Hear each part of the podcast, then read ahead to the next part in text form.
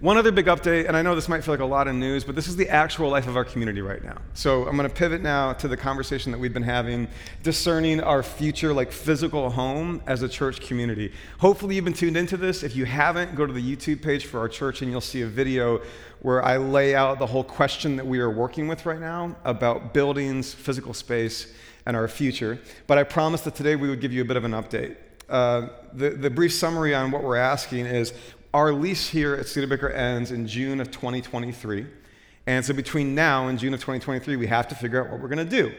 Uh, we've been exploring what would happen if we stayed here at Studebaker, and we've been exploring some other options. We've been motivated by the possibility of owning a building instead of renting, because as long as we are renting, there's no end in sight to the money that we are spending every month, which is like a couple hundred thousand dollars a year in total for rent and utilities here. And we would love to put ourselves in a situation where there's some kind of end date on that real big expenditure from our budget.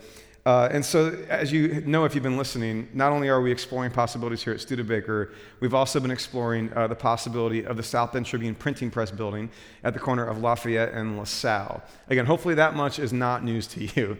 Today, I wanted to report back to you just a couple of themes that we've heard from the feedback that we've opened up in the last few weeks. Uh, hopefully, this will make you feel like you're not crazy if you've been feeling some of the same things. Uh, as we've asked you, what do you think about this idea? We've heard a lot of enthusiasm in a few areas. Uh, a number of our community are really excited about the prospect of owning instead of renting forever.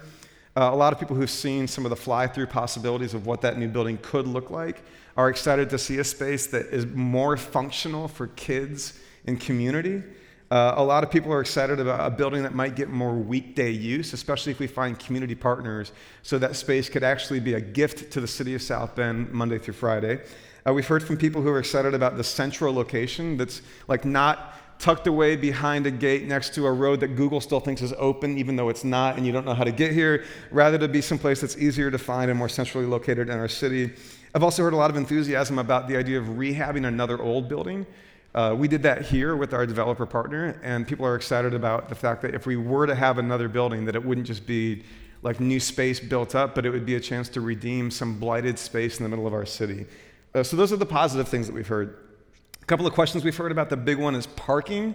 If you look, yes, did I get an amen? yeah, fair. Um, the, the brief story there is we think parking is not going to be a problem. There's some major parking lots right across the street from the building. When the Tribune was operating in the building, they had worked out an arrangement with the owner of those lots to use them for parking. We would want to pursue that as well. Additionally, uh, if you all know where like Fiddler's Hearth and Madison Oyster Bar and the South Bend Waterworks and LaSalle Grill are, downtown South Bend, you know there's a big parking garage at the corner across from all of those things. Believe it or not, the walking distance from that parking garage to what would be our front door at the Tribune building is less than how far the people have to walk who, if you get here like late at the 11 a.m. gathering and you park outside the gate in the main parking lot area, that walk is actually more distance than the walk would be from that parking garage to here. Granted, there's a couple of like streets that you would have to cross. Like we should just acknowledge, yeah, this is city life, right? You might have to use some crosswalks to get there. And of course, we'd want to work really hard to make sure that there was handicap accessible parking that made it easy for people who needed close access to get in. Uh, the other question we just heard is like people being like, so are we doing a capital campaign? Yeah, probably, if we go that route.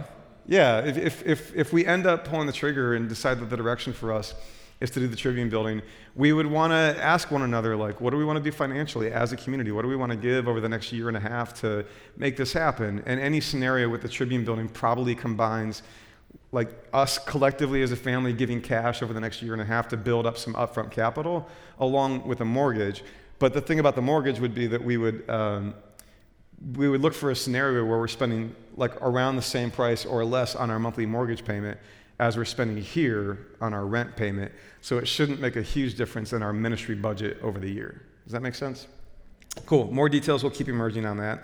A few concerns that we've heard. Uh, one concern has to do with timing, and I really get that. Some of the questions are like, hey, is this really the time to do this? I mean, we're still kind of like in the middle of COVID uncertainty. Uh, people like there are fewer people attending South Bend City Church on a weekly basis now than there were before COVID, which is pretty normal across churches around the country. Totally get that. The thing about timing is we didn't choose the timing, the timing chose us because of the end of that lease. right? So it's not like um, we're just like getting restless and wanting to do something new for the sake of it. Our lease ends at, in the middle of 2023, and we have to figure out what we're going to do. Uh, another note on that is that in the last month, as we've pushed further into conversations with the developer here at Studebaker, we've learned a couple of things here. And one of the things that we've learned is from apparently um, there is no option for us to stay here after June of 2023 in this space, right? Like we have to work that out with our developer, and like there's two parties in that negotiation, and there are other plans for this space. And this is kind of a new learning for us in the last four weeks. And so I know that you might be feeling a bit like, oh man, that's yeah, we feel that too. Uh, we had hoped to explore an alternative where we would maybe like buy this space and turn it from rent into a mortgage. Uh, but it's become clear to us that that's not an option. So staying at Studebaker, if there's any way to do that, probably means moving to some other part of this development and having to build out new space and kind of renegotiate all of that from scratch. So that just underscores the fact that like the timing isn't something we chose, the timing chose us. There's a ticking clock on our future here in this space. And so that's why we're working so hard to figure out the best way forward. And we have to do it now because if you want new space in the middle of 2023, you better start working on it now between things like lease agreements and build outs and planning and all that stuff, right? Uh, the other concerns, um, a, a, number of people have brought up a, a question or a concern uh, about me, which, which is just to say, like, people who've been around this might know that, like, when churches sign mortgages, there are often questions about the stability or the longevity of like the point leader in the community. Uh, sometimes banks will want like extra certifications around that kind of a thing. Uh, what I'll just tell you is like, um, like I don't have any plans to be out of here anytime soon, just so you know. And I don't have any plans to do anything that would blow this up anytime soon, just so you know. Um, that, that's like a really fair. Oh, thanks. Oh, that's kind. Um, yeah, somebody said, well, if it's 20 year mortgage, Jay, are you here for 20 years? I don't know.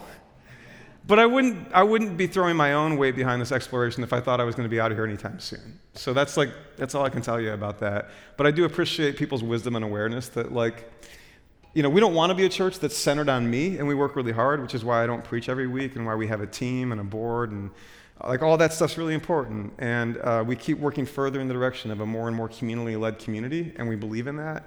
Um, but I'm trying to be really honest with you about the concerns that we've heard, and uh, some of the questions that have come up have been people who are just smart enough to know that churches and loans and all that stuff, that some of that has to do with, with my role here. Make sense?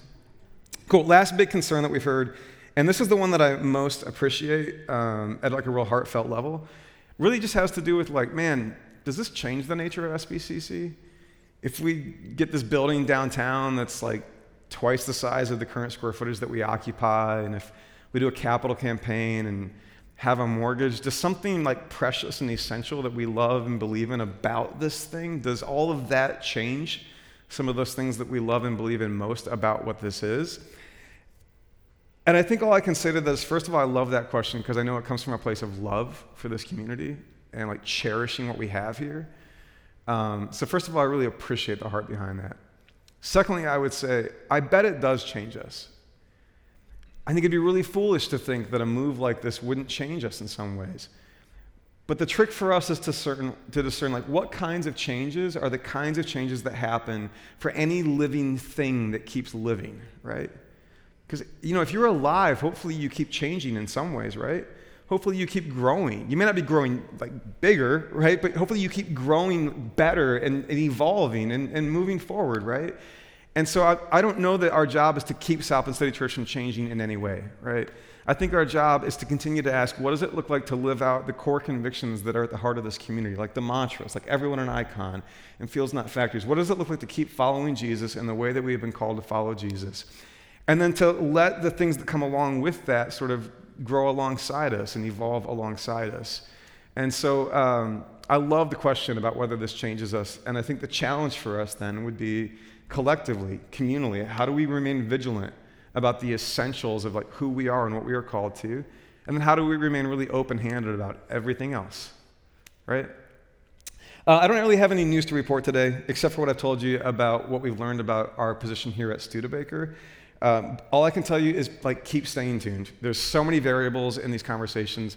Uh, we are working overtime to try to like bring all these things to a point of clarity and decision. And we're just doing everything we can to include you in that conversation. Uh, so the best thing I can say right now is stay tuned. Um, come to gatherings. This is the best place to get really important information. If you can't make it to a gathering, make sure that you're on the email newsletter or tuning into the podcast. And we will like keep updating you as things go. Uh, in the meantime, if you want to talk more today about this process, Matt Grable, our executive pastor, let me know. He's going to ha- head up to the mezzanine, to the balcony there after the gathering, if you want to just catch Matt and talk for a little bit. And by the way, I have not seen a leader in my life work as wisely and as hard as I've seen Matt Grable work on this whole project. So I think you all should say thanks to Matt for that.